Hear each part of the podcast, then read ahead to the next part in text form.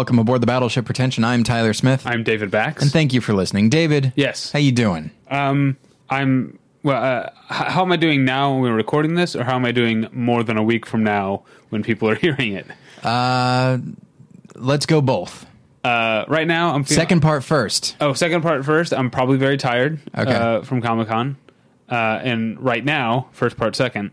I'm anxious about Comic Con, Hmm. and weirdly having some like asthma symptoms today. Boy, oh boy, that's Tight no chest. good. How are you? I'm doing all right. Uh, I'm really tired right now. For some reason, it's just been a very this whole week. I haven't been getting a lot of sleep, but uh, partially because I've been working my ass off, staying up even later than usual, and waking up earlier than usual, so that I am ready for Comic Con from a work standpoint. Oh, I thought you meant you were staying up and like doing your waiting in line exercise. yeah, yeah.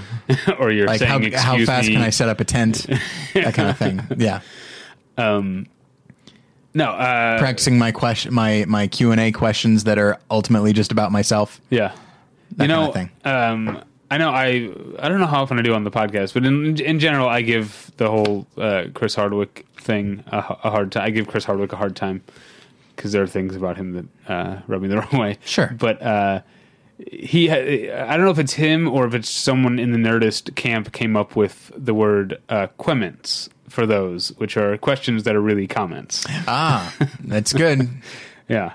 Quements. and I'm a big fan of uh, any portmanteau. Um, anyway, uh, That's a that's a hell of a wine. uh, no, a port is a wine. Uh, anyway, uh, I was trying to think of a portmanteau using the word wine, uh, but I can't think of one. All right, uh, th- yeah, this is we're clearly off our game today, Yeah, I'm very sleepy. and it's just not our normal recording time. The sun Yeah. is out. Yeah, it's yeah, it's it's bright out. I actually just recorded something else that I won't go into, but uh, I it's recorded be something else. It, it is yes, and uh, it'll be available sometime in the future. Um, but uh, so yeah, I've already spent a lot of time talking today, uh, so I don't have. Also, I, I'm so used to talking about at the top of the show the double feature podcast, but that sponsorship has ended, and so I don't know what to talk about. You know what? Yeah. Don't listen to them. That's what I say. I go the other way. Until they come back. Exactly. No, that's not true. Please. You should assume if I'm not talking about something, I really am shooing you away from it. That's a good rule. Yeah, good rule for podcast listening. Mm-hmm. Oh, are we talking about things in gen- podcasts or just in general? Everything. okay. So if you haven't talked about, I don't know, shrimp scampi, Oh yeah. the Get- assumption is stay away from it. Tyler is anti shrimp uh, or or scrimp champy. Yeah, yeah. Um, Who is a great uh, silent comedian? Uh, here's what I wanted to talk about. It's, a, right. it's a little bit sad the way we get in. Uh, I'm going to get into this, but it just brought up a question, um, and then we'll get into the topic. All right. But uh, and this ties in because you know we're recording early because we're at San Diego Comic Con, and um, San Diego Padres great Tony Gwynn died a few weeks Yeah. ago. Um, and he was a fantastic baseball player, fantastic hitter, um, and by all accounts, a, a great guy. Um, and one of those things about him being a great guy is, you know, so I listen to baseball podcasts and stuff like that, and people Really, you listen to baseball too? yeah, pretty much any. I listen to hockey, baseball, and football podcasts, pro and college football. Just I just don't like basketball. Those are that's the only four or the four that I don't like. Hockey, I absolutely knew. I knew that you liked baseball. I didn't know you liked it that much. And football, that one I didn't know. I think at all. Oh no, come on! I mean, especially college football. You know that I'm a big fan of Mizzou, Mizzou Tigers, Uh, and M I- I Z Z I O don't- don't think so. Okay, um, M O U S C. yeah, that's right. Uh, eh, but eh, on podcasts and stuff, people, media, baseball journalists, baseball writers, baseball media were stepping over themselves to um, praise Tony Gwynn. Again, that's right. But what one thing that kept coming up that felt a little jarring to me was that they would mention how open he was with the press, as if that was uh, like uh, as if that was evidence of him being a nice guy, a- and the implication being that baseball players who aren't uh, who are a little closed off when it comes to the press, like a Ken Griffey, Ken Griffey Jr., are less nice people, Okay. and um, that rubbed me like- the wrong way, and it, and it made me think of certain uh, film directors, maybe um, like an Edgar Wright, who might be a Mm-hmm. little, or you know, a little chummy, or maybe a Jon Favreau before Yeah. uh, everyone hated Cowboys and Aliens, uh, a little chummy with with with, with the with the geek media, and Okay. I, I wonder if that's a problem. Or am I just jealous that I'm not friends with Edgar Wright? Yet. right. Yeah. Uh, well, I think um, I do think that it's it's just a matter of time before. I mean, okay, let's let's fast forward five years from now, and there are and you know, Pat Healy has become a a very well known actor rather than what he is now, which is a very dependable and constantly working supporting actor that people know by face, but probably not by well, he's name. been a lead. He has absolutely yes, but he's known primarily as a character actor. Mm-hmm. Uh, the people whose name people probably don't know, and that's nothing against him or anything. But his star is definitely on the rise right Mm-hmm. now, I think. And so let's cut to five years from now, or maybe Rodney does more stuff, or any number of the people that that we've had on the show. Mm-hmm. Well, in five years, if they're doing well, and let's say let's say this show continues to rise at the pace at which it currently is so we'll be doing pretty well too uh, and then we'll be we'll be in solid with with these guys then what happens if they release a movie we don't like Yeah. i mean I that's mean, it's- that's always the concern but ultimately like it's you know I mean, yeah, we're like you, you're naming people we're specifically friendly with. There are people who have been on the show before, like uh, AJ Bowen was on the podcast Mm-hmm. when you weren't, um, and uh, it did cross my mind. Well, because the the the Sacrament, the last movie Right. he was in, I really didn't like it, and it did cross my mind while writing the review. Like Yeah. that's a little weird. That, um, but but I I think that's part of. I, I, I guess I think that's a review is a different thing, um, Right. the- and it's and I think most people are able to. Have you seen Life Itself yet? No not yet Uh, you're gonna love it. yeah i'm sure Uh, but there, you know, it's one of the issues that comes up is that some critics didn't like um, how close of friends Roger Ebert would be to people like Martin Scorsese and Werner Herzog and younger people like Ramin Bahrani. Um, but you know, Steve James pulls out um, the Siskel and Ebert uh, review of The Color of Money, which um, Roger Ebert hated. uh, you know, and interviews Martin Scorsese about that fact, Yeah. and and he's uh, very gracious about it. Uh, and so I'm, I guess I'm saying a review is a different thing than because we don't, you and I don't go on set visits. right And I've often wondered. uh, It's not. By the way, listeners, we're not like on our high horse. I'm not saying we made a choice not to go on set visits. We don't get invited Yeah, yeah. on set visits. But I have wondered if I would, if I were invited. I would want to travel. You know, Yeah. and, and and you know people who got to go to the Guardian, Guardians of the, of the Galaxy set uh, in London last Mm-hmm. year. I would have loved to go to London for that, but actually doing the set visit and being expected to write something based on that set visit and the incredibly uh, choreographed presentation of, of of the shoot that uh, sounds like um, a nightmare to me. That doesn't sound fun at all. And I think if we Yeah, were offered a set visit, I would probably see if you or you know if a press person offered me a set visit, I would see. Can we send someone besides me? Because I don't, as much as I would like to travel, I don't think I'd want to go. I don't. Th- I think it would be part of me would want to go because I think it would be fun to see all the behind the scenes stuff. But only But I do- going to show you. What was that? That's the other thing is feeling like, okay, well now I'm being used. Uh-huh, I'm being exactly. wined and dined. I mean, it happens all the time. You hear about, um, you know, the press junket that. Uh, you know, press people are, are treated very well. They're flown out. They're wined. They get to ride in a tank with Arnold Schwarzenegger. Oh, absolutely. Yeah. and so um, now, and that's not to say that just, you know, if that were to happen, that you would still, that, and the film that it was about was terrible, that you'll, you know, that you won't tear into it the way you Yeah. would otherwise. But, uh, especially when it comes to something like a set visit, which is, it's not review based, it's more just, hey, we can, use a critic's enthusiasm for the way movies are made to push the movie itself, regardless of what the quality might be. Yeah. And so, um, but again, that's that. Yeah, that I that idea of a critic or or the press, you know, being friendly with a specific artist or Yeah, or that's figure. yeah. Because I feel like we were getting away from my initial Yeah. point, even though that is the set whole set visits. Uh, I feel like we could do a whole episode talking about our opinion, and we should probably have a guest on who Sure. has been on them, because that would be a really fascinating. yeah, uh, Kyle went on a set visit. um, uh, yeah, I don't think we are supposed to say Oh, ups. what it was. The recent one, Oh, yeah. I wasn't going to say what it was. Okay, yeah, I was just going um, to say Kyle was. Yeah.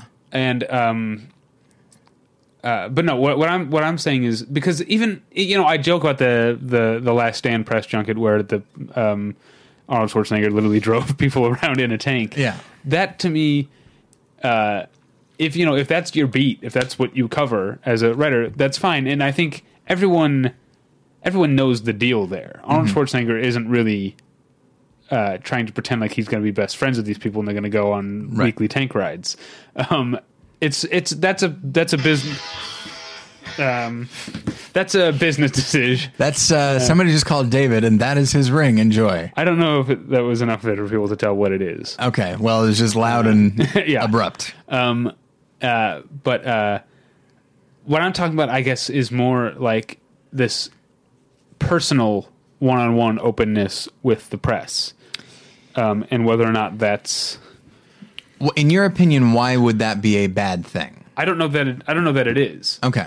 Um, I just wonder. I was just wondering, in light of the way that Tony Gwynn was talked about by press, um, how much are people taking that into consideration as um, a judgment on a person's character, and how much are people perhaps unfairly judging someone who is closed off to the press, like a Christopher Nolan, say, Yeah. as opposed to you know judging him negatively based on his uh, bad movies. But it's uh, just joking. Uh, you, you know that that's really what I'm more worried about. I don't think there's that much harm in people saying, "Oh, Edgar Wright's a great guy because he's nice." Yeah. To press, even though yeah, maybe Edgar Wright you know beats his wife or whatever. Meanwhile. Terrence Malick is just a huge asshole. right. yeah, that's what I'm. Uh, I really don't think Edgar Wright beats his wife. That was maybe a badly specific example. Um, but uh, what I'm more worried about is the idea that someone is a jerk because they don't talk to the press. Whereas to me, that's part of their job. You know, I wish. Uh, I wish every every director were like Terrence Malick. I wish directors never did press. Oh, That would- absolutely. I would I would love that. I know certain people love to read that stuff, and certain people make their living writing that stuff. Yeah. So they probably wouldn't want that. But uh, that would be an ideal situation for me. And I don't think, you know, to go back to sports, um, there's uh, the guy used to be the coach of the New York Rangers and the Vancouver Canucks named John Tortorella, who is uh, famously um, a just. you have to watch his press conferences. They're funny to me because he's such a jerk. And when people would say, like when when uh, a reporter would say, "So such and such happened in the third period. Uh, talk about that, will you?" And he'll say, "What? Don't talk. Ask me a question. Yeah, don't tell me to talk about." It. Like he would say this to the. I'm not gonna do your job for you. Exactly. Yeah. And I love that. Whereas there are there's hockey media that uh, thinks John Tortorella is a huge jerk because of that. Yeah, it happens in politics as well. Uh, one of the only uh, I'll I might be too tired to adopt a subtle tone, so I apologize. Um, Subtlety does take a lot of work. it does. It really does. It's like a tightrope every day. Um, I'm of the opinion that the press is maybe a little harder on Republicans than Democrats. Okay. I uh, don't uh, read it. I, I I don't read or watch the same things that you do. So maybe I don't have that. I'm very selective in what politic political news I read. I try to I try to go left right and then I specifically and then I realize like okay well both of both left and right they have their job to do so now what does the center look like Well, to And me, so it looks like Politico, but I know you have some problems with Politico as well. They're not- but they're not Politico is terrible. what I read Yeah, because th- they cover politics.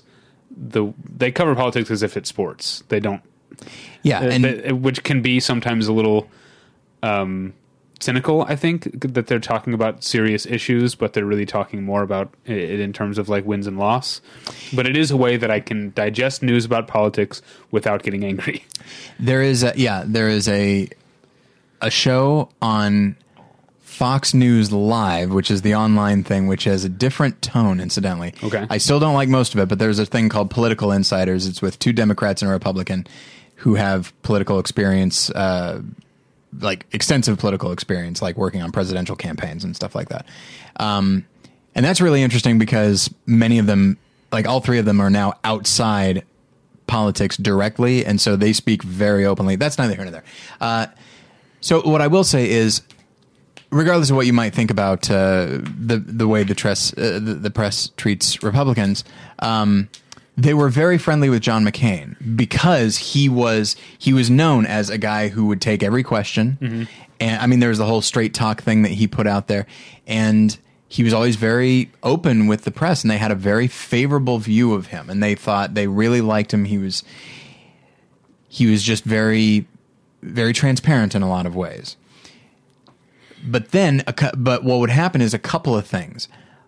Other uh, high profile Republicans, and maybe high profile politicians in general, let's put it that way, they did what most politicians did, which was, yeah, they're not going to broadcast everything. Yeah.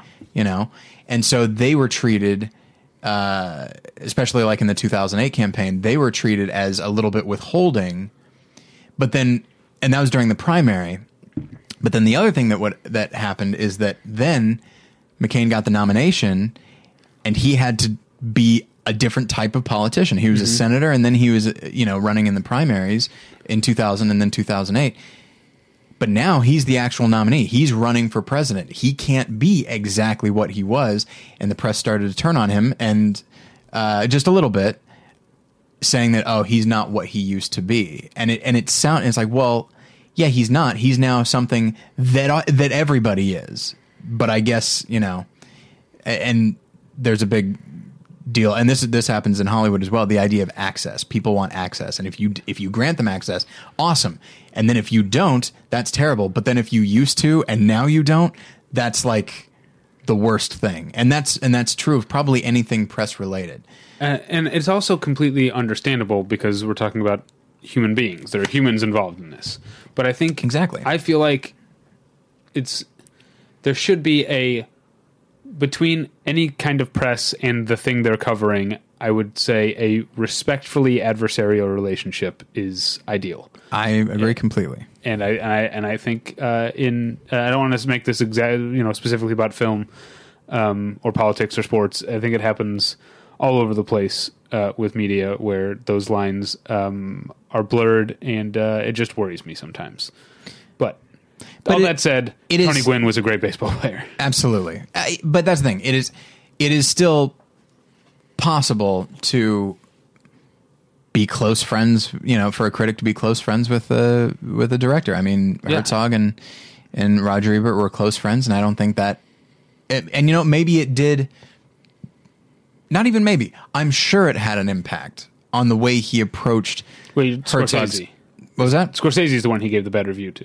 Oh, j- but I, in this case, I think I know specifically that he he was really close with Herzog. Yeah, but I don't know if he ever. I'm trying to think. Uh, I don't know if he ever gave a bad. that- review. yeah, yeah, Okay, so let's stick with Scorsese. because Herzog is in Life Itself as well. Um, I'm sure he is. Yeah, he he calls Roger Ebert a soldier of cinema. And you know, here's it winds up. I bet it winds up being kind of cyclical because when you're friends with somebody and they put out something that you don't like, then you might say they can do better than this, which there's an assumption of quality there that and maybe you're willing to cut them that slack because you're close with them. But then that's also you're probably close with them because you you admire the stuff they did in the first place.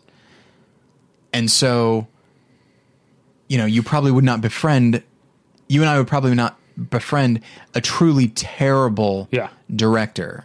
Yeah, You know, I think so this also I- speaks to something you and I share, which is uh, we have roughly the same definition of what patriotism means. oh sure. That it's also uh, can be combative Mm-hmm. and adversarial. Absolutely. Yeah. And so Yeah, this this is a very this is a, an interesting topic and one that I feel like would be it'd be interesting to have, for example, like an Amy Nicholson on, uh, Who was in a tank with who was in a tank. Yeah, with, with Arnold Schwarzenegger? she's Yeah. in a tank, but you know what? She's not in the tank. Let's hope not.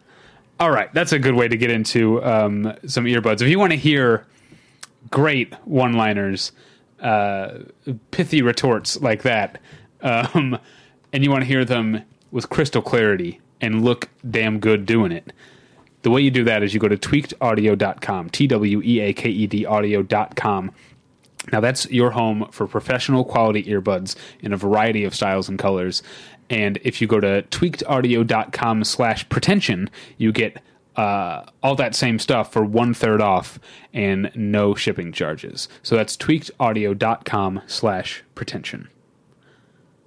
Let's get into it, shall we? All right. Um, it's funny we specifically picked because we're like doing this um, at a time we're both very busy getting ready for Comic Con and a week and a half out. We picked a light topic and then spent the first twenty minutes talking about some like kind of heady stuff. Yeah. Uh, that is the Battleship Pretension way. We can't seem to get out of our own stupid verbose uh, way. Anyway, You know what, though? I do think that, uh, not to pat ourselves on the back, because as we have noted, we seldom come to an actual conclusion that anyone would find Right. satisfying. But yeah, that's hardly the point. yeah, but it's but I do think I, I I do think that these are conversations worth having, and yes, they don't really fit into what do you think of this movie, what do you think of that movie, which uh, are fun conversations to have as well. They get into what is it to be a film critic, what does it look like, uh, what effect does does it have if you're friends with artists and all that. I think those are conversations that are important to have. And so, uh, you know, I, I don't mind having them, and I don't think there's anything inherently wrong with us having them. Okay, Hopefully. so as mentioned, we're at Comic Con. Yeah. Sorry, you have more to say on this? Go Well, ahead. Just, go ahead. Okay, like for example, I was on post show recaps recently talking about Dawn of the Planet of the Apes. You have to say it that way now. I do now around you. And so, um, and the review was uh, viewed favorably on YouTube and that sort of thing. Uh, but one guy, and I had a little interaction with him, and it turned out very civil. Everything was fine. But um, but we spend the, the this guy Jeremiah that I talked with for the review. Uh, we spent the first ten minutes talking about our history with the Planet of the Apes franchise. You know, which ones did we like? Which one have we seen them all? That sort of And thing. had you seen them all? I have, yes. Okay. Some of them I haven't seen in many, many years, but uh, but yeah, I've seen them all. I've only seen Planet of the Apes movies that are called Planet of the Apes. 1968, 2001. Those are the only ones I've seen. Okay, that's an interesting way of phrasing. I only saw those two. Um, yeah. You should, you know, not even should. I, I think you would Yeah, like this- the new ones. I'm sure I would. Uh, yeah, it was. It's not some sort of like. I'm not seeing. This isn't your James Bond it's thing. not a protest. Yeah. Yeah. Although, quick aside before we get back to your thing, I did watch From Russia with Love the other day. Mm-hmm. Um, it still has a lot of the stupid stuff. Yes, it does. It still has him slapping a woman across the face, which always upsets me. Um, I mean, unless she has it coming, but she didn't in this case. Mm-hmm. Right, right. Um, Was she hysterical? uh, she was a little bit hysterical. all right then. Um, but uh, you're just, you know, like Chris Rock said, you're supposed to shake them. Just shake the shit out of him. Yeah, absolutely. Uh, anyway, uh, I feel uncomfortable talking about that. Uh, but like the gadgets, it has all this stupid stuff. But From Russia with Love is, it does everything.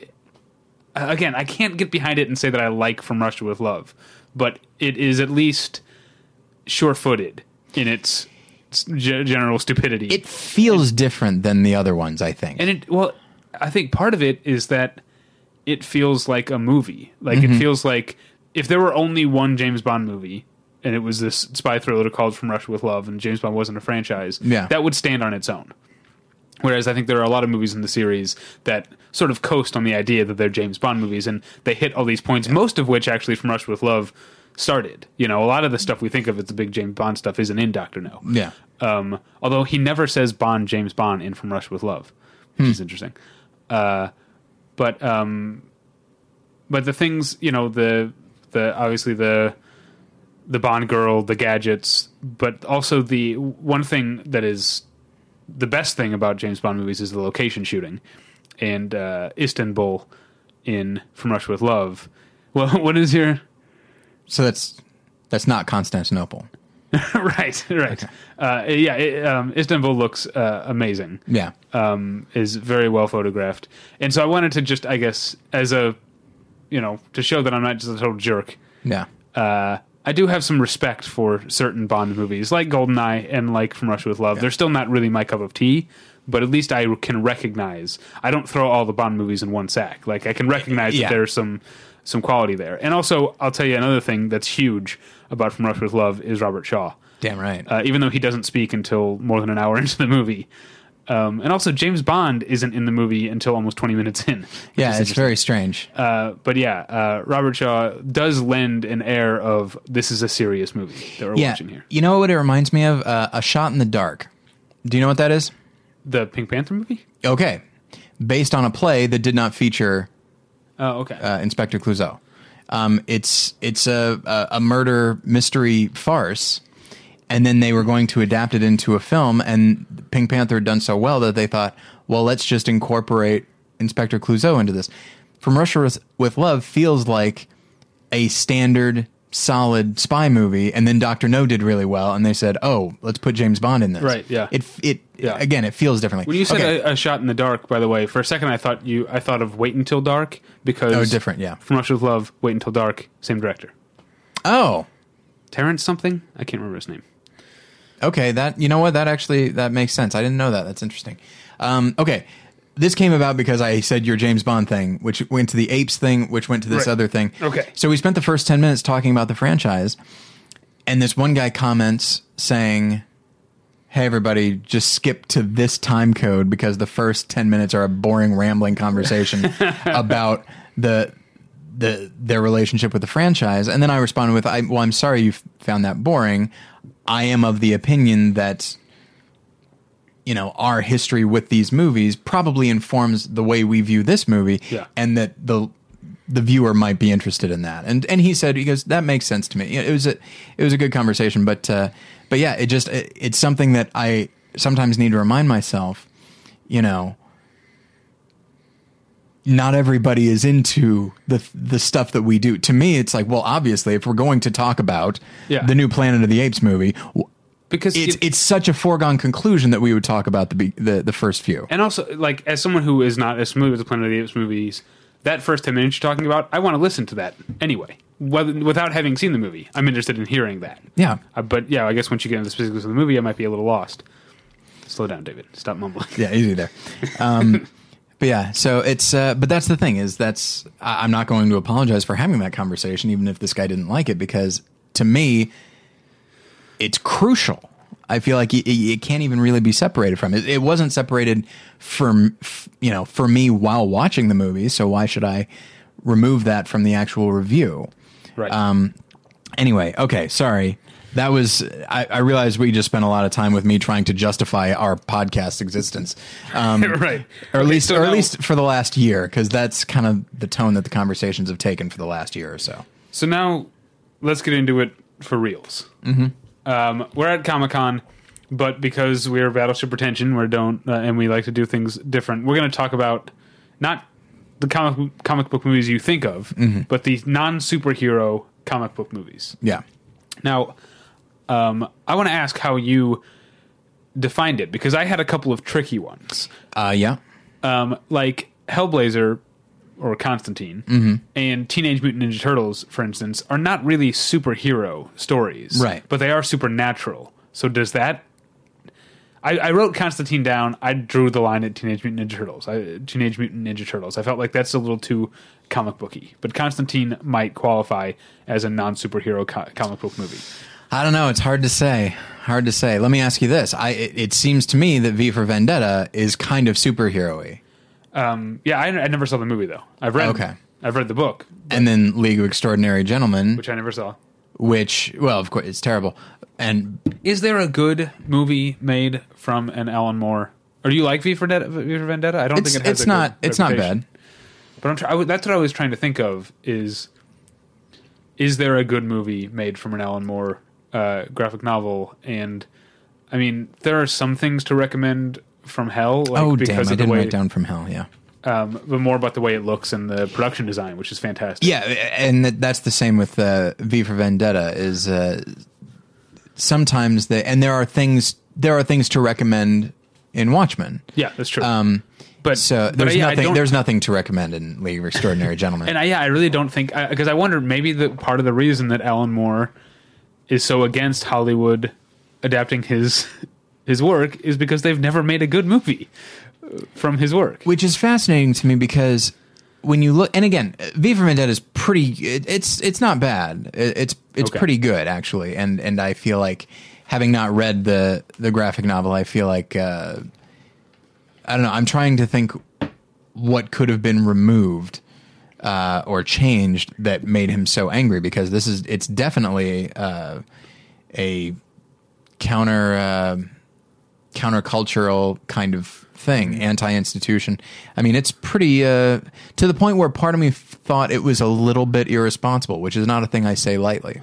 And have you seen Shooter? That- but yeah, That's a movie that openly advocates for armed revolution. absolutely. And so, do you? Okay, so now we're talking about Shooter, which was not based on a graphic novel. Damn it! right. Um, but stars Mark Wahlberg, okay, was in Two Guns, which is based on a comic. fair enough. Two right. Guns also advocates armed revolution. In fact, that's kind of uh, it's in Mark Wahlberg's contract now.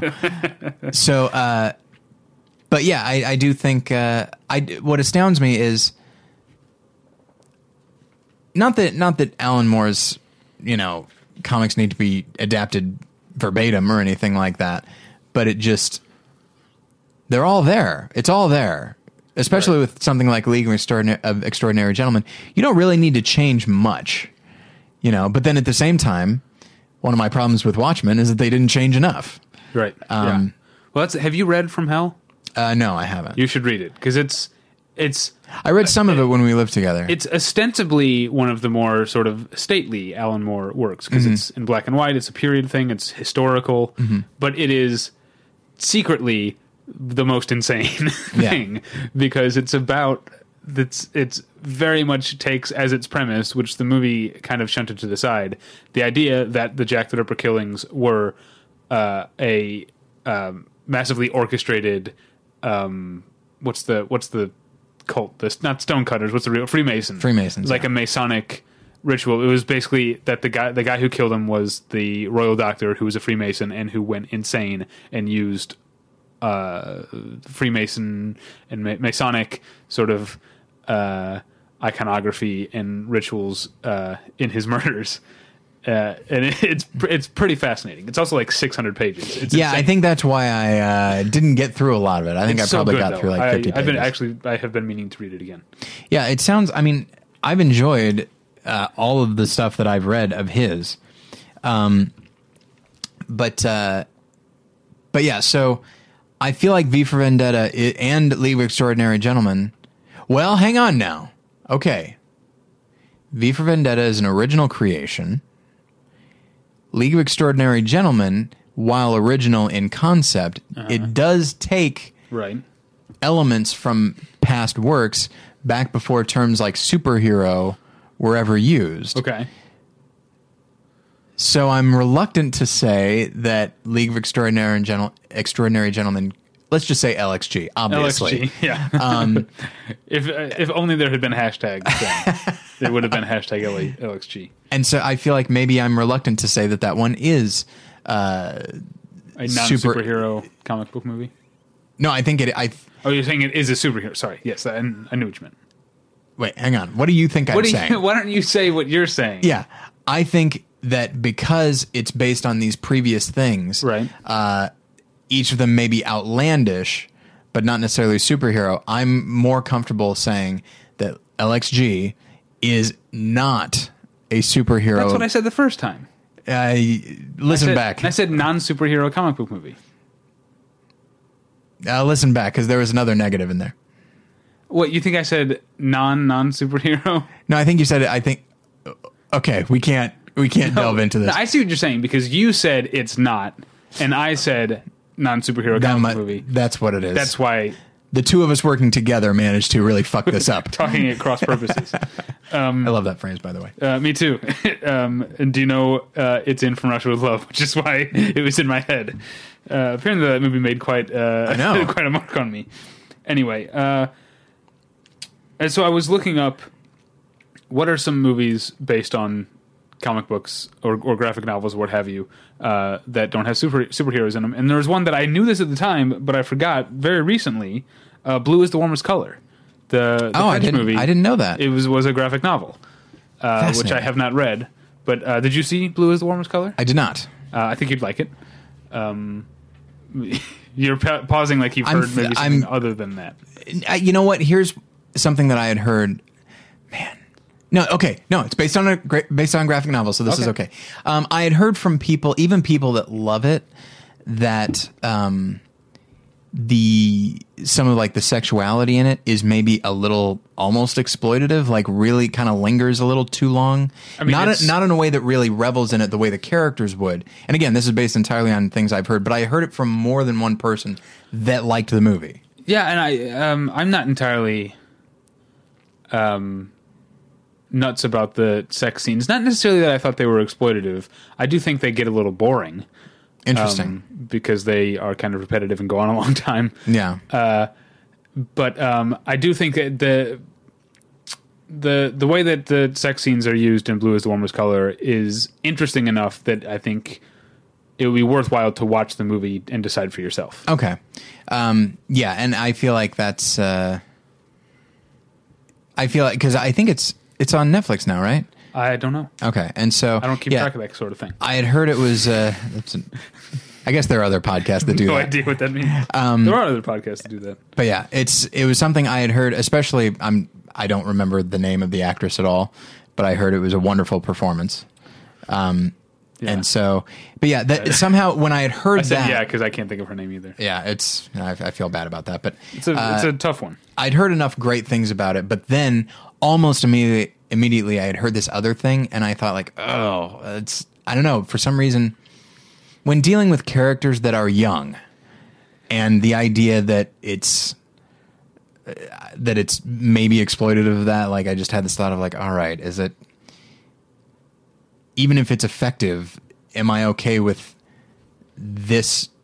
Oh yeah, jeez, uh, this this tone. I don't know. It's is it gussied up in art in order so that the the director and then maybe the audience can uh, titillate themselves.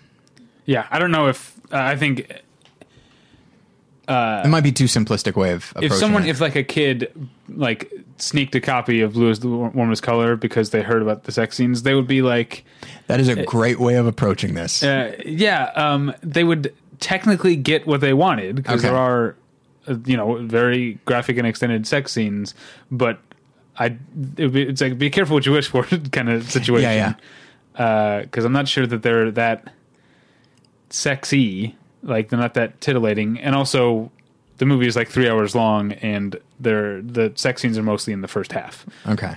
Uh, I think yeah, I think the last like hour of the movie doesn't have any sex in it, if I Okay. remember correctly. Fair enough. Anyway, we're off topic. What, what what was on? What's the most recent one on your list? Most I know, recent- I know what it is actually. Yeah, it's no, saw- it's Snowpiercer, um, which I uh, really enjoyed, um, and to the extent also that I, based on a French comic book Yeah. or graphic novel. Yeah, and I feel like I would enjoy reading that graphic novel. Um, I think as I went through these, How many train cars are there in the movie? I don't know. Oh, they don't say. They probably do, but I I, I don't remember. Because I think in the novel it's something insane, like a thousand. Yeah, Uh, but I don't. I think it was. this one is shortened for the not. Yeah, this one is not a thousand. In fact, anytime we saw an exterior of the train, I always thought that looks short to me. I feel like it should be longer. Um, but yeah, and so uh, you know, as as I go through and and made this list, um, I found myself more invigorated at the idea because yes, there's Snowpiercer, there's Red, there's V for Vendetta, um, you know, uh, even Scott Pilgrim versus the World. Yeah. Um, but part of me thinks, yes, they're not superhero books in nature uh, uh, specifically, but the nature of them is very similar. It, it's a Mm-hmm. similar sensibility. I found myself much more intrigued at the notion of like a ghost world or American Splendor Yeah. or even maybe even a history of violence and road to perdition but even those have an action quality to them the idea of using the graphic novel to tell a story that is not inherently like visually kinetic like a superhero story would be Yeah, is yeah. something i find fascinating yeah. You should read a graphic novel called I think it's called Stitches. okay The guy's name is like David Smalls. Something I, I could be pulling that out of my ass, but it's called Stitches, and it's a graphic novel memoir. oh okay Um, it's really fascinating, and i read Maus which I have never read. which is uh, harrowing in a, in a number of ways. And I would be fascinated. Good God, would I be fascinated to see somebody adapt that? Like animated or I feel like animated or, and I think specifically stop motion would like be motion. would be a really interesting way of of doing it. yeah. Um, and so that's the thing. With a movie like, you know, American Splendor is an interesting one because the book itself is self referential. After a while, it becomes a story about this guy living his life and writing the book that you're reading, um, which is fascinating. And so, what I like about that movie is it tried to capture that. It didn't try to just say, "Okay, so uh, this is based this these com- uh, the comic books are based on reality, so we'll just shoot it like reality." They do in some cases, but then they constantly break the fourth wall. They mm-hmm. incorporate animation, they incorporate any number of things, and I think that's smart. I, I like it when when these when the makers of these films they recognize that yes this was this was not an this was not a novel. This was a graphic novel. The the writer thought that this story would be best told in a unique medium even though this story doesn't seem like it would lend itself to that immediately so as somebody who wants to adapt that i need to adapt that spirit and try to capture that and rather than treat this like a kitchen sink drama, which American Splendor absolutely could have been, uh, they try to go they go a different way with it. Now, I would say that uh, Ghost World is similar, but not exactly. Ghost World, in many ways, is fairly straightforward, except it has so many outlandish characters in it. Maybe not the main three, but it has so many other outlandish characters that it feels like it takes place in a slightly different version of Earth than the one we live on. So, Well, you know, um, yeah. Well, I feel like we should talk more about Ghost World because it's so great. But I don't know necessarily know what I have to say other than that I really love that movie. That's one I hadn't seen in about ten years and watched again somewhat recently. And I don't know if you ever have this like. Do you ever, if you haven't seen a movie in ten years that you loved, worry that you were like just uh, stupid and unsophisticated back then, and it'll turn out to be terrible, and you've been wrong for ten years? constantly. Okay, well, yeah, I have that a lot. So I felt so. I worry that I'm wrong about a movie I saw last week. I was so excited to find that Ghost World uh, holds up and is uh, a really fantastic movie. Yeah. Do you remember when we lived together? We, we watched Ghost World on DVD together, didn't we? I believe so. Ye- mm, And I I don't remember now. you might have seen it already. I think I had seen it already. okay, yes. but you watched it with me when I watched it for the first time, and then we paused it for some reason while Steve Buscemi is yelling at the slow people crossing Oh, yeah, the yeah. street, and it was one of the greatest. Like pause the movie and someone's making a crazy face. We I think we just laughed at it for five minutes. Uh, but going back to American Splendor and the Stitches, the thing I mentioned, and the idea of a graphic novel memoir.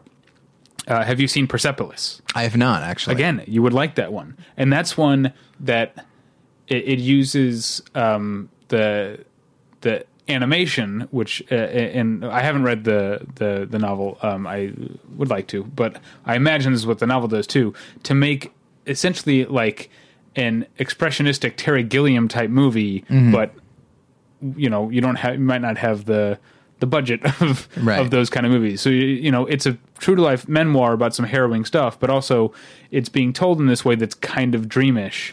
Yeah. You know because it's being mixed in with dreams and feel- feelings and, and the past, uh, and you can see what's going on in a person's mind um, through animation. And I think uh, that's um, it, it goes back. It, it speaks to what you were talking about about um, so many of even the non superhero comic book movies still being kinetic was your term, like Yeah. st- still using that that fourth dimension and using it in a lot of in a genre way.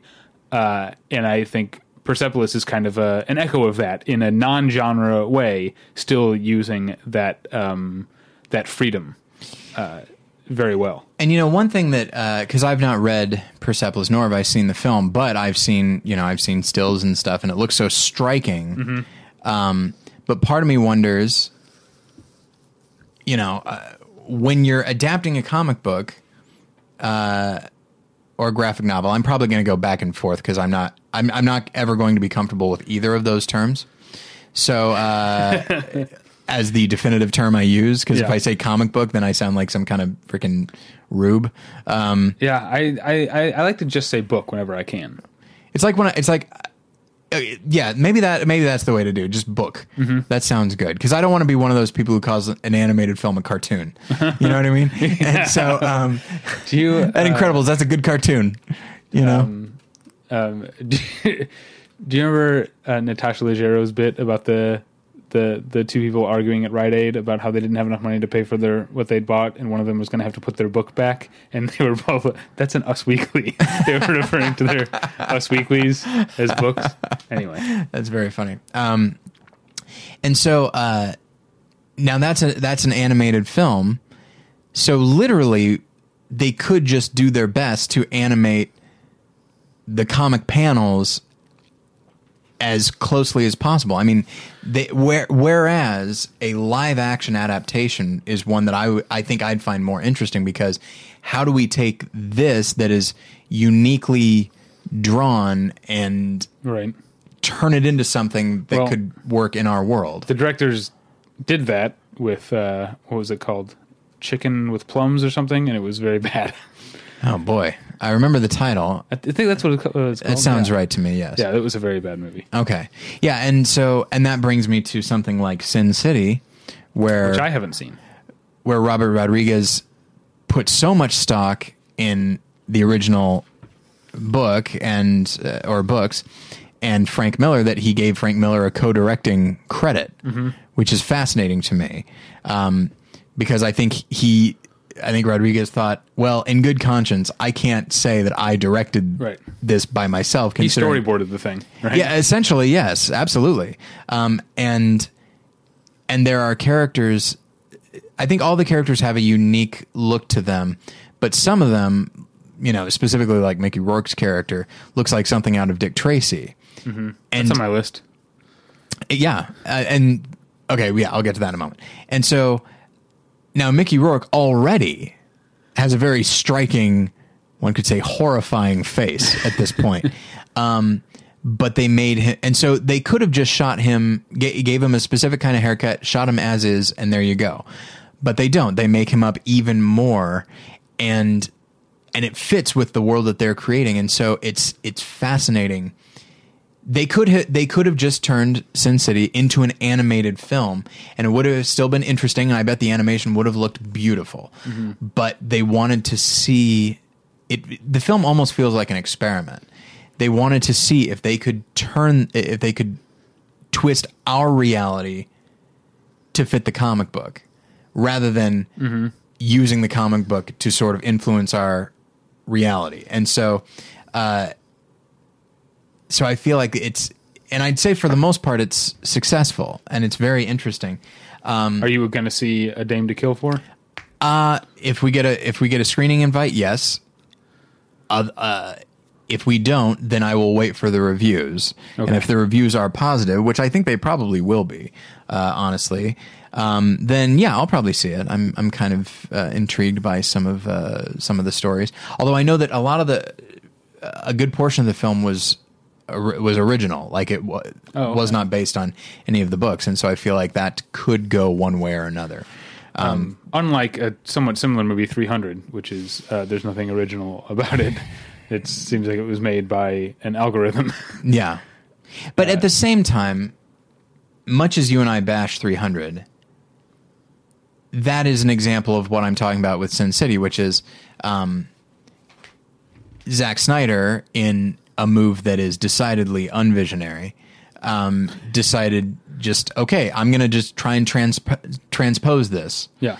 and it does make for a unique viewing experience. You don't see a lot of movies that look like that, and I I admire that. I don't, uh, you know, he's not making a lot of original decisions. A lot of uh, he's making creative decisions, but he's he's not making interpretive decisions or anything like that. He's just saying I want to do this, but some but that can also be a decision, and it makes for a, a, at the very least a visually intriguing film. But it's oh, I mentioned I mentioned the uh, I, I described it as being made by an algorithm, uh, and it, it also reminded me. Have you watched uh, Extant or Extant? The- No.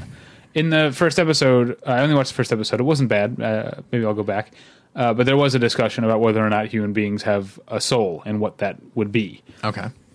and you know it's as much as i am a like non-spiritual very empirical secular person um, there is something to the idea that there is an intangible and ineffable thing about a person uh, and so I, I think 300 is the perfect example of a soulless movie because it doesn't seem like there's anything going on behind the movie. It, it, doesn't. It doesn't feel like there's any of the director in it. I could I could spend all day trying to find words for what it is, but really what it is is the movie doesn't have any soul at all. And I think that's why I don't like it, and that's why I find it laughable. Actually, And I wonder. Okay, so I- I'm I'm going to stick with this uh, Sin City comparison, and I wonder because I agree with you. Like, there's something. It's just there's a there's a line in Collateral where Jamie Foxx is talking to Tom Cruise, and he says he says, well, you know, I'm paraphrasing, but something to the effect of like, what is your what is your problem? Like what other people have, you just don't. and it feels like that's that's yeah. I'm not sure if I'd say soulless, but that's not far off. Whereas the word I usually, the term I usually think of in terms of movies instead of soul is point of view, but sometimes that gets misconstrued to mean message, Yes. which is not what I mean by point of view. I Yes. mean literally, it like someone's viewpoint, someone's perspective on the world is Yeah. being reflected in this movie, or Yeah. the movie's being reflected through it. Yeah, and and by Zack Snyder not making a choice, really. Mm-hmm. Yeah. I mean, he makes a choice, and it is definitely a choice, and it's to just adapt this as directly as possible. But by doing that and not and not really embracing that, yes, it's comic books are very similar to film. I mean, from I mean, they're framed. They both have frames, but it's not the same. And so, I think where, whereas Can I do think, think, of kind of another analogy that I just thought of. sure, uh, Zack Snyder's 300 is like driving to a place that you are very familiar with and you know where it is, but using your GPS to get there anyway. Which I do all the time, by the way. I do but too. I don't think of driving as an. I'm not. It's not self-expression to me. It's not an Yeah. art form. I'm just hoping the GPS will get me there the fastest way. But it is the same. It's the same thing. There's no. Uh, I'm not. You know, if I'm driving another way, I'm making a choice at every intersection. Yeah. In this way, I'm making one choice at the beginning, which is to put the address into the GPS and Yes. hit start navigation, and then that's how I get there. go where Sorry. that leads. I just I'm, I'm having like an analogy avalanche. I've got another one. Here we go. There's a scene in Cronenberg's The Fly where they send a raw steak through the uh, teleporter or whatever, and uh, on the other side, it tastes synthetic. There, it's missing something. Uh-huh. Like it, it's not organic like it used to be. Eat it raw, No, I don't think they eat it raw, but I think they send it through and then, cook it and then grill it up. Or- yeah. So, uh, and yeah, and so it's it just feels like something gets lost in the translation. Whereas Sin City, I feel like actually does have a fair amount of heart, and some of that might be the fact that Robert Rodriguez and Frank Miller they're not adapting just one book; they're adapting three, and the three that they decided to adapt and put into one film, sort of. Um, I don't know. It's sort of uh, I can't think of the word. Damn it! I don't have it either. Oh, it's stuck in my head. That's frustrating. Um, but I don't know. It, it, let's say informs. It it informs how we view the film as a whole. So that's a series of choices at a very base level. but then also by having the creator of the original thing and the interpreter of the new thing working together, you're able to hold on to the intent of the original and somebody who's deeply aware of the language of film. And so with Zack Snyder, I think you have somebody who's aware of the language of film, but is only but is guessing at the intent and just figures, okay, well, if I just do the thing as is, then that'll translate, right? And it won't. It, clearly, it doesn't. And so, so yeah, Sin City is one that I think, uh, I don't know, and and they're both, you know, they're both by Frank Miller. So I feel like you can see a very clear one works and one doesn't. And again, 300 works for a lot of people. It doesn't for me, but Sin City worked for me all the way down the line. Maybe it's maybe it's a genre thing. I do like film noir. So, um, so okay, uh, let's let's uh, jump around here a little bit more. Um, okay, We've talked about weirdly a lot of the ones on my list. It feels like we've only talked about a few movies, but we've mentioned a lot of this stuff. Yeah, we haven't gone into a lot of detail about some of these. I will. Okay, so I'm gonna I'm gonna uh, defer to you on Road to Perdition because I never read the the graphic novel of that. I know they made a lot of changes. Um, Yeah.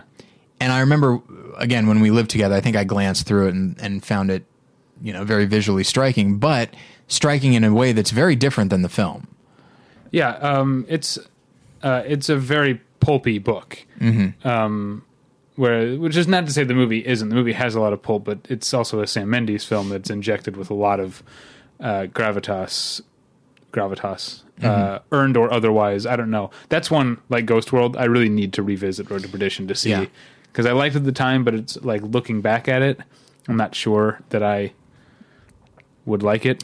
I didn't. I'd I didn't to- flip for it at the time, but there are things about it that I really responded to. If anything, I think I would have a greater appreciation for the uh, the work of Conrad Hall this Mm-hmm. time. That's a film because I do own it because I bought it for for cheap. Uh, I've rewatched it a couple of times. It has stayed. My opinion has stayed pretty much the same. But as I uh, as I made my list of the DVDs that I would that I'd be perfectly fine switching over to Blu-ray, that was one of them because I Oh, think it's going to yeah. be gorgeous. Yeah. I'm sorry, I interrupted. Go ahead. Uh, I don't have much else to say other than uh, yeah. Uh, there's uh, you know normally when a when a book when a novel gets adapted to a movie they take stuff out, but they I think if you made Road to Perdition exactly the way it unfolds in the in the book, it would probably only be like an hour long. It's not. Oh, interesting. Uh, so they, they yeah they added. I think they added characters, but they definitely drew out the story, Mm-hmm. and they did change uh, one major plot point um, Yeah. to make the movie at least have a little bit of hope because it's not a very hopeful story in general. It's called Yeah. Road to Perdition, you know, it's kind of there in the title, but there is uh, there is some hope at the end of the movie that there isn't at the end of the book. And let me ask, okay, let me ask you this, and because I feel like you know more about graphic novels than I do. Maybe not so much so anymore, but certainly ten years ago, you had, you know, just you bought them on a pretty, pretty regular basis. And Yeah, I've through gone them. through phases, and I want to get back into it. I, but I say that every year around Comic Con. Oh yeah, um, and so Road to Perdition, and and uh, shoot, what's the name of the graphic novel? Um, it's called Road to Perdition. Ooh, Is it? But isn't it? Isn't it based on something else? I don't know. I think it's called Road to Like Perdition. something in Cub, Oh, yeah. I guess it is inspired by Lone Wolf and Cub, Lone Wolf and Cub. but it's not. All right. Yeah. But the graphic novel, um, based on your description, like you said, there's not a lot of hope, and it's incredibly violent. And the kid kills plenty of people, and the father doesn't give a shit, and he's just, and it's just kind of this. Well, that's kind of the thing. I guess we're spoiling with to Perdition, but that's the kind of the thing I'm talking about. Yeah. Whereas the movie is about, um, you know, like Paul Newman says, the, it's in the trailer. Paul Newman says none of us will see hell, and Tom Hanks says he might. What, what's his name? Michael could. Michael could. Yeah. And that's the point of the movie is that. Yeah. Uh, taking as read from the beginning that Tom Hanks' character is damned and is unsavable, but there is this glimmer of hope that he could make a better life for his son. Whereas the graphic novel gives up the ghost pretty early on that, Now and, let- and has the son be corrupted. Now, let me ask you this, and I'll incorporate it into a discussion of a history of violence, um, which I did read, and I've seen the film many times. It was my favorite movie of that year. And I never read that one. Yeah, it's not that great, actually. um, the movie is much much better. But let me ask you this: Okay, History of Violence is just a story of a guy's past coming. Eh, in both cases, the story of a, a guy's past coming back to to haunt him. But it's just in the graphic novel. It's it's way t- it's way more cut and dry. The mob is not represented by his own brother hmm. or anything like that. In fact, his, the mob has has done terrible things to his brother, so he goes and just kills them all. So it's just complete revenge, uh, and and it's easy, you know. Um,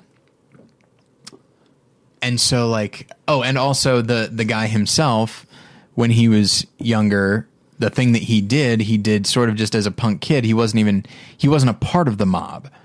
Whereas in the movie, he's very much he's he's kind of a Sonny Corleone type. He's hot headed, he's violent, and he causes a lot of trouble, f especially for his older brother, who's much more uh, entrenched and and kind of a, a company man.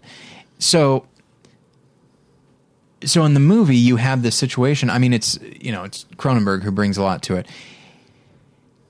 And he he brings again i- if people are fans of graphic novels i apologize for how this might sound. He brings significance to a story that otherwise was just meant to be hey awesome. And that's kind of it and it almost is and i feel like it's the same with road to perdition where the filmmakers seem to say yes, that's all well and good for the world of graphic novels, but this is a movie, and there is an assumption with movies that they are going to build towards something, that they're going to be about something, or at least for for those specific directors. Uh, regardless of what somebody might think of Sam Mendes, he's a director who I think is at least thoughtful and tries to do things. And sometimes he wears his trying on his sleeve a little bit. No question about it. I, you know, um, even in movies I defend, like Revolutionary Road, Mm-hmm. you know, he has things like. Did you see it at Revolutionary Road? Mm-hmm. Uh, yeah, we talked about it. Um, DiCaprio running down the street in slow motion. Yeah. it's like he didn't need to do that. Yeah. I mean, like I know what just happened. Obviously, he's going through some shit. You know, I didn't need to see this. And so I don't mean to imply uh, because you know we're talking about Persepolis and Ghost World and and various works by Alan Moore. These are things with genuine significance, um, but let me. Uh, uh, uh, we like analogies. Let's go with this one. It seems like the graphic novel is the indie film of the comic book world. In that, I think people ascribe significance. They project Oh, right, significance right. onto it where it hasn't, you know, there are plenty of terrible indie films out there. Yeah. And just because you and I may not th- be thrilled with the the state of mainstream film, that doesn't mean that something being indie automatically makes it good. And in that Yeah. same way, I feel like the graphic novel is something that is um, that is viewed as somehow more legit than like a mainstream comic book.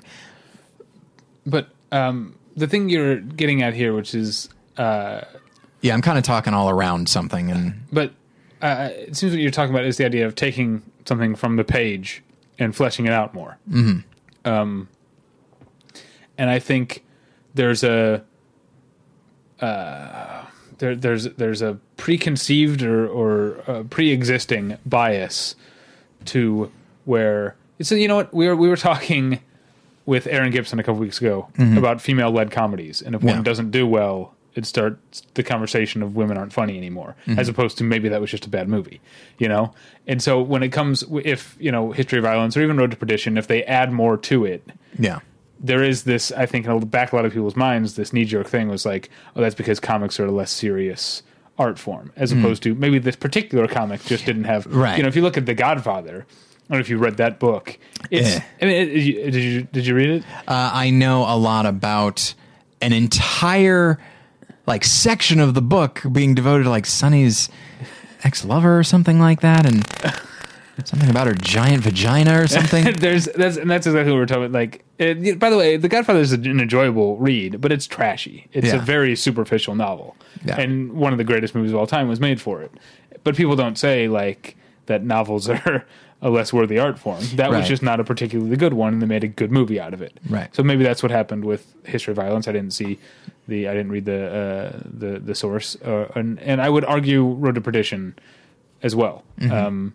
but it doesn't. It's not because they're comic books. They're not Right. adding something that comic books don't have. Yeah. They're just adding something that maybe that comic book didn't have. Yeah. Yeah, I apologize if it made it sound like I was uh, talking about graphic novels in general, but I feel like there there'd be some people who would say, "Oh, well they they shouldn't be changed." Like look at look at Road to Perdition, look at a history of violence, and it's like, yeah, but those stories aren't inherently aren't really that compelling. They're just mm-hmm. violent, and that's it. And they might be visually interesting, but there's potential in them, and these filmmakers maybe because they thought, well, I'm making something that's going to be on a very large screen in front of people. I can't tell this exact story. I think I'm going to do something else inspired by this story. And so, um, I don't know. It's. I guess we're. I guess I'm kind of delving into the idea of adaptation, which we've talked about before. Which is there's nothing wrong with. While I appreciate stuff like the Maltese Falcon and No Country for Old Men, which takes their their movies almost exactly from the book, with a Yeah. couple of exceptions here and there. Um, you know, I also appreciate something like, you know, L.A. Confidential, which is miles away from the book. Um, and they're two, and they're now, two yeah. and they're I- two separate entities. You know, I made the mistake, and I think we talked about this when we talked about adaptations of watching LA Confidential, like literally the day after I finished reading the novel. Oh, yeah, and it did not- not have the impression on me that it deserved. And now I like LA Confidential a lot, yeah. But uh, I did not enjoy watching it the first time because Hmm. it felt so so thin in comparison. Yeah, doesn't it? Um, although that said, I've come to not like James Ellroy, Ellroy very much, so I wonder if I went back and read LA Confidential if I would like it less than I did in high school. Well, friend of the show, Jason Eakin, just read it for the first time and said he was just bowled over by it and thought it was amazing. Well, I finally read The Black Dahlia maybe two years ago, and I thought it was a stupid book. I didn't like it very much at all. I read his his uh, memoir, My Dark Places, which was actually very very interesting because it's that James Ellroy style adapt, uh, you know, uh, not adapted, but like applied to his own life, which is actually a very sad, tragic life. Um, you know, his uh, mother was brutally murdered, and it's mostly about him coming to grips with the impact that that had on him and that kind of thing. It's very it's very interesting. Do you know there's a band called The Black Dahlia Murder, and they're really good, and, but they're from like Illinois, I think. Okay. To me, that seems weird because I think of the Black Dahlia murder as being so quintessentially Los Angeles Yeah. and being so tied into Los Angeles Yeah. that it's weird to me that a Midwestern band would take that as their name. Yeah, that's kind of You should be named after Ed Gein or or, or yeah, or St. Valentine's Day Massacre or something Yeah, like there that. There you go. It's a bit of a long title, but um, There's Yeah. probably been a band called that. so I so I, I feel like again I feel like I've been very I, I'm a little sleepy and so I'm a, I've been a little nondescript in, in certain things, but uh, but yeah, it, it's the same with I guess what I'm going back to is this idea when people say the book is better, mm-hmm. and this could apply to graphic novels as well. Now, in some cases, for example. Everything by Alan Moore, that is the case, but that is not a universal by any stretch. Right. But do you think is there like when did you how long ago did you read a history of violence? I read it. Uh, how long ago? From now, let's see. I, I guess I'm trying to get an idea of how old you were. Oh, I was. Um, let's see. The movie came out in 2005. I read the graphic novel after that. I was probably I was probably 24, 25. So, because one thing I wonder about adaptations, which seems to have become the sub topic of this episode, um, when I have that reaction that the movie is better than the source material, Yeah. sometimes I wonder, well, maybe the movie just literalized some stuff that was actually there. Like maybe all the deeper stuff is in the history of violence book. It's just not as like David Cronenberg just brought it to the surface and made it a little bit easier, and maybe you missed it. You know, because I. I, and I, I don't know because I haven't read that, but I had that experience with the talented Mr. Ripley of thinking when I read it when I was in high school, maybe just out of high school, thinking, um, uh, oh, this, you know, this is just a, you know, it's a well told but fairly straightforward murder mystery story. Um, uh, and it doesn't have all this stuff about the all, all this character stuff and this disturbing, you know, personality to it.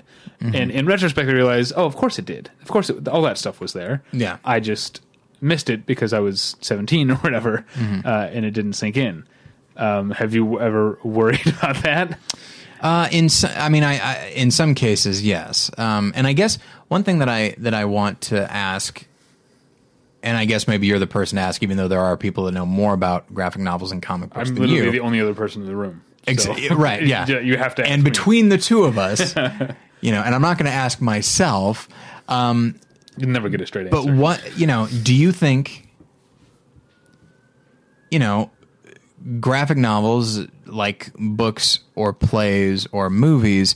There is a you know a story to them, and uh-huh. so in theory, people want the same thing out of story, no matter what medium it's in. And I throw that out there uh, so that I can basically dispel it, because I'm not sure if because I, don't know if I actually agree with that. But um, but that's the that's the theory is that the same thing, the same story beat, could be satisfying in a movie as in a book.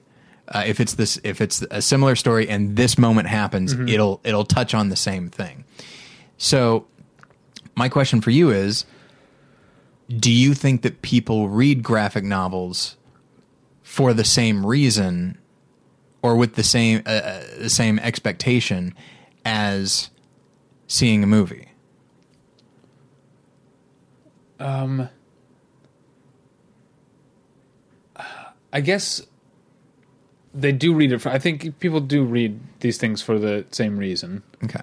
Um, But I do think one thing I learned from my period, my brief bursts of being into comics and stuff, is that you do have to teach yourself to read comic books. Right. There's there's a way to read it that becomes once you've once you get into the groove, it becomes second nature.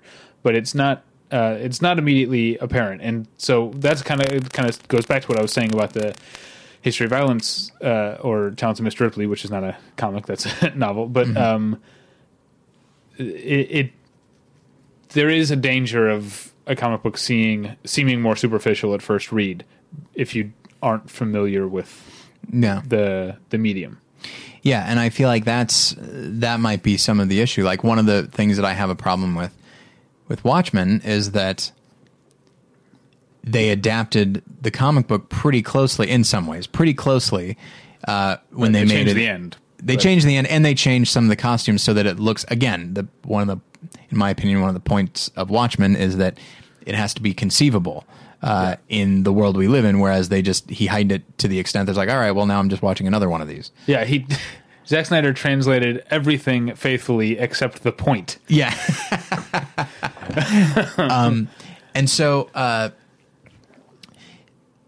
so yeah, but one of the things that, it, one of the reasons that for me it doesn't work is that yes, okay, this was made in 12 sections. Each one was meant to be a unique thing that yes, contributes to a larger whole, but films i'm not saying i'm not saying that every film needs to be a three act structure but most films fall into that whether they're even trying to or not. It's just natural. And that is and one of the reasons that that happens is because there is an inherent satisfying quality to it uh, as far as what we like in dramatic art. And watchmen is most certainly not a three act structure. Right. Right. and so, and that's the thing is so something like, you know, I don't know how how much how long uh, Road to Perdition is uh, as a book, but let's say it's hundred pages. Let's say a page a minute. So let's say it's hundred pages and the movie is hundred minutes. Um, you know, where there is not an expectation for a clear character arc not to imply there isn't one, but there isn't the expectation for one. Uh, a hundred pages of just father and son just decimating the Chicago mob in the 1930s might be more inherently satisfying than you know might be more inherently satisfying as a comic book Right, and then right, they re- and then Sam Mendes and, and I forget who who adapted the the screenplay but um they look at that and realize okay there's good stuff here but we can't just have a hundred minutes of violence leading towards nothing except just a, a completely. It's not even that we need a hopeful ending. We just need we need these characters striving for something. Right. Um, and so, uh, so yeah, we've re- we've really zeroed in on this. I think it's because, frankly, I've seen History of Violence and read the book. You've read the book Road to Perdition, and so like it, and both of them ha- are tremendously violent. And in both cases, well, at least in History of Violence, I way I I way responded to way responded. I responded to the movie way more. I like way than- responded. I way responded Yeah. to it, guys. I responded hard. Um, and yeah, and I have a bit of a hesitation to say the same about Road to Perdition because I do have some. Uh, I don't know what's the word I'm looking for. Uh, uh, uh, some reservations about that movie. Yeah, But uh, whereas History of Violence, I have no reservations about saying that's a great movie. yeah. But uh, yeah, I agree. Um, Anything else you really wanted to talk about? I, I, I didn't mention um, Asian movies, in which a lot of movies get based on Right. mangas and stuff like that. But like Old Boy and uh, Ichi the Killer, um, Akira. Uh, but um, yeah, I, I guess Akira counts. Now I've never seen Old Boy. I don't know why that is. Uh, I was. I was going to watch it with some friends, and then for a while, I don't think this is the case anymore. But for a while, uh, the uh, the only version available on Netflix was dubbed, Ooh. and so Well, I, I have the DVD. I could always lend it to you. okay, whenever I have any time, Okay. so I maybe will say in this about while. Old Boy, and I, at the risk of pissing off the movie's acolytes, it okay, it is a movie that doesn't play as well once you know the twist. oh, okay, Because I, I rewatched it before the Spike Lee version came out, um, and even though I never ended up seeing the Spike Lee version, and I still found a lot to love about the execution of the story, but um, the the impact of the movie definitely wasn't wasn't there when I knew from the beginning what the twist was. and I feel like I'm actually pretty lucky that I have gone this long without knowing what the twist to Old Boy is. So, uh, so yeah, I'm I I want to see it. It's everyone says that I'll love it, and I have no doubt that I will. Um, but yeah, it's uh, and you know it's it's interesting. A lot of these movies uh, on my list, from Old Boy to Sin City to Scott Pilgrim to Red, V for Vendetta, Snowpiercer, as I said before, they all seem to take place in in the world between the Avengers and us. You know, they, they're not completely there, but they're on their way, and I don't know. It's it's something that stri- with with the, a couple of exceptions, maybe be, being like uh, V for Vendetta or something like that, but. Um, almost as though the the filmmakers who adapt these they feel like okay well I'll, I'll make this almost in a uh, in a science fiction kind of way or I'll try and do it in this I'll make it heightened but they don't want to heighten it to the level of these other comic book movies like superhero comic book movies because they they feel like, well, no, this isn't a superhero thing, so I'm not gonna I'm not gonna do that. I'm gonna go an, another way with it, and likely the, it'll be rated R. Um, and and I don't know, it's just it's something that strikes me as as interesting, and you know, and with the exception, of course, as always, uh, being Zack Snyder's Watchmen, where that's one where the again the point is that it it's meant to be done like freaking you know bicycle thieves or something like that but he shoots it like any other superhero movie Yeah. thus negating the point Still got the R rating though. oh absolutely very much so yes yes that weird among other things that weird sex scene with the leonard cohen song I, I, I had forgotten about the I had forgotten about the soundtrack part of that. Yeah. Oh, what a ridiculous thing. Okay. Um, we should wrap up. Yeah, yeah. Um, I want to run. We didn't. We barely talked about Scott Pilgrim, which I expected. It was near the top of my list. I expected we'd talk about it more, but that's all right. Scott Pilgrim's great. Uh, we didn't talk about The Crow. Uh, we didn't talk about. but that seems that's i mean that's basically batman that seems Okay. like superhero to me if you say if you say so. Um, so that we could have had a great conversation about that. We can have that now It's if you want. No, it's too late. We're okay. moving on. No, Um, no, David. I've been talking far too long. If you have if you have something to say about uh, about the crow, then go right ahead. I don't ahead. know that I have that much Okay. to say about it, but I don't know that it counts as um, a superhero thing. It's not like Batman because he's not um, the the character. I forget his name is not. Uh, he's not trying to save the world. He's uh, in in an old boy type way. He's he's come back only long enough to get revenge on specifically the people who killed him and his fiance. Uh, and that seems a little less superhero-ish to me. Um, I mean, it's it's heightened because obviously he's a ghost and Yeah. stuff, but it's uh, I don't think of it as a superhero. That's true because even I don't think of him as a hero in that sense at all. Yeah, even the Punisher takes this one thing that was done to him, not, not unlike Batman, and does larger things Yeah. with it. So Yeah. yeah. I guess that's true. Okay, so we didn't talk about the, we didn't talk about Art School Confidential, but that's okay because it's not very good. Uh, we didn't talk about The Mask, but I haven't seen that in a billion years, so I don't have anything to say about it. Hard to say because even in the movie, he even refers to himself as a superhero. Oh, okay. Uh, yeah, it's been, uh, been a while. Uh, we didn't talk about Blade, but he's kind of a superhero. Yeah, right? I think so. Yeah. Okay. Um, what else didn't we talk about? Time Cop. Uh, we barely mentioned Dick Dick Tracy, and we didn't talk about Men in Black. Those are the ones on my list we didn't talk about. Yeah, and I, I looked through all those, and uh, Dick Tracy's an interesting one because everything about it seems superhero. Uh-huh. I mean, th- like he has the rogues gallery of Spider-Man, basically. right? Yeah. um, and he himself is upright, and he, you know, uh, and he lives in a very heightened world. It and certainly the movie, it, it feels almost like a superhero type of thing. Um, but uh, but yeah, technically it isn't. I mean, it's just it's basically a, a cop story, but with in a, in a grotesque world Yeah. where the inner is the outer.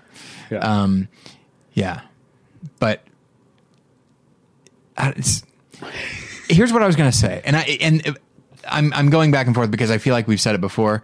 When is the last time you saw Dick Tracy? I was a kid. I was a little kid. Okay, because I feel like you made fun of me once for it because uh, for loving it as much as I do. No, I asked, just very genuinely asked Okay. if it was actually good. Okay. Because I had no idea. And All you and I think West uh, chimed in and Okay. said, yes, it actually uh, is good. Yeah. And there are probably people who don't like it, but yeah, um, I love it so much. but yeah, I mean, when I, when I saw it, it was like that was the thing I knew who Madonna was from. if that makes sense. Because I wasn't old enough to really Okay. be, have an idea of pop music and Yeah, yeah. saying what songs. I just know what was on the car, you know, on in the car when my mom was driving. Yeah, I so, think like- to this day, that's what I think. Uh, that and and Evita are what I know Madonna from. You don't think of her music first? You still think of her movies first? Oh, absolutely, absolutely. Um, what I've heard of her music is like, oh, that's nice, that's fine, but yeah, that's just not. Uh, I just don't think I'm in the right age range. Uh, maybe if I was like You're in the five same years. age range I'm in. I know her music. Yeah, but I feel like did you seek did you seek out her music? Um, yeah, I guess I would have. I feel like if you and I were five years older, we wouldn't have had to seek it out to know it. Do you know? You know what I was thinking about? This is off topic a little bit, but along the same lines. Um, Weird Al has been putting out some new songs, as we talked about in the last episode. Um, and That first world problem song, though I don't like the, the concept of first world problems, it, it always seemed like a way to tell people to shut up. yeah, I, don't, Um, I don't like it either, but I like the song. that song is great. the song and the video is very good. It is. Um, but uh, uh, but speaking of his parodies specifically, like in the '90s, I would know pop songs and then I would hear the Weird Al parodies. Mm-hmm. And now it's the same way. I know these songs, then I hear the parodies. But there was a there was a decade there where there were songs that I knew the Weird Al. I only came to know Oh, them. yeah. Like the like his biggest hit of all time, "White and Nerdy," is based on a Flo Rida song called "Ridin'," Yeah. which I had never heard until after I checked it out after I heard "White and Nerdy." Yeah. Oh, But it's it's Jurassic. Park. To the tune of MacArthur Park, Well, that's sung by Richard Harris of all people. um, That's different because that's that wasn't a currently popular song.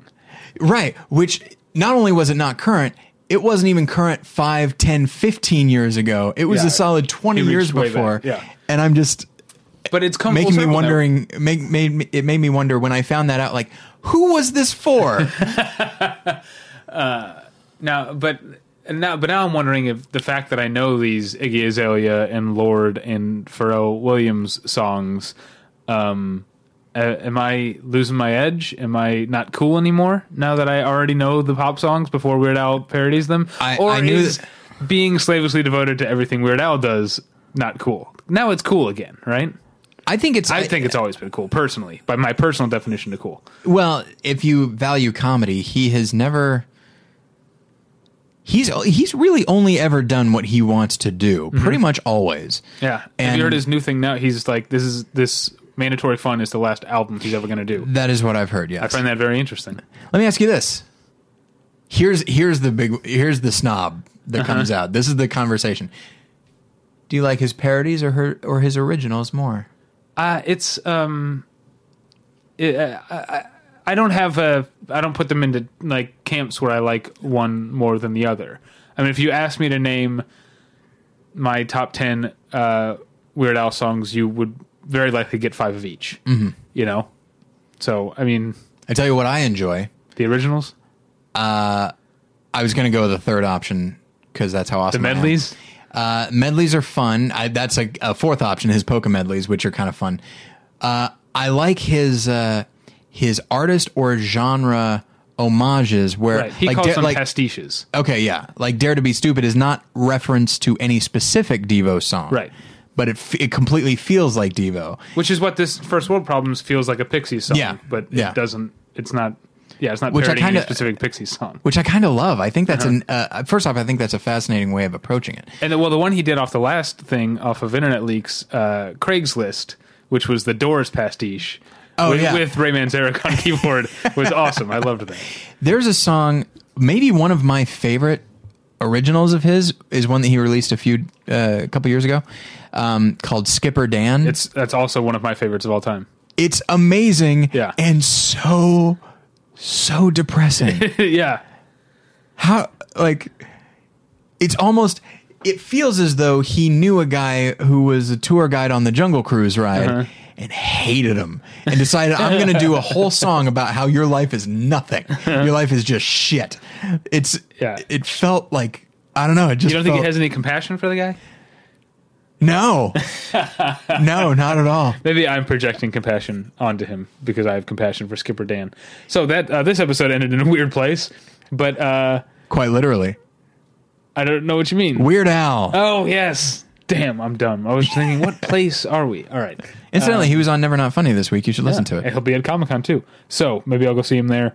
Um, We should get him on the show, David. let's get Weird Al on the show. Okay. Um, I hope you came to our meetup and had a great time. We had a great time without you if you weren't there and you're stupid for not showing up. That's true. Uh, you can find us at battleshippretension.com. That's where you can find this podcast and all the other podcasts in the BB, BP fleet. And that's where you can find all of our movie reviews. Um, we'll have a uh, Guardians of the Galaxy review up uh, this um, this week from from Scott. Uh, and then you can email us, david at battleshippretension.com or tyler at battleshippretension.com. You can follow me on Twitter at the pretension. You can follow Tyler at Moral Lessons. That's the official Twitter of his other podcast, More Than One Lesson. What's going on over there? Well, nothing now. I'm shutting the whole site down because you led up to it with that. No, um, we're continuing our Best of Pictures series, and uh, we uh, talked about uh, American Beauty this uh, this this week, and um, uh, the format that has sort of emerged is talking about the film itself, our response to it, then our response now, talking about the the other movies that were nominated for picture, and if we think this deserved it or one of the other nominees, and then also of the mo- notable movies that were released that year, should one of those won Best Picture? Now, American Beauty was 99 release. In your opinion, and maybe and maybe you don't know it immediately. Yeah. What 99 movie because I know that neither of us think American Beauty should have won. What 99 movie do you think should have won? That's really tough. It to is say. tough. Um, I mean, I love being John Malkovich. That Yeah. definitely would be up there. Um, I don't know. That is too too difficult to say off the top of my head. Probably Yeah. not talented Mr. Ripley. Yeah. as much as I love it, I think there are other things. Um, but uh, I'm trying to think. Like the 99 movies that leap to mind for me are Being John Malkovich and Three Kings. Three Kings is up there for me, as is, and I know you don't like it that much, but uh, Magnolia. Oh, Um, and also, you know what? Topsy Turvy. oh yeah, yeah, that's a good one. That's a wonderful, I need to rewatch. wonderful movie. All right. Um, in my other podcast is called Hey Watch This with Paul and David. I don't know what we were talking about this week because I'm not on the show. Uh, it's Paul and somebody else talking about something. Uh, that's Some can- bullshit. Yeah, probably. Um, so that's it. Thanks for listening. We'll get you next time. Bye. Bye.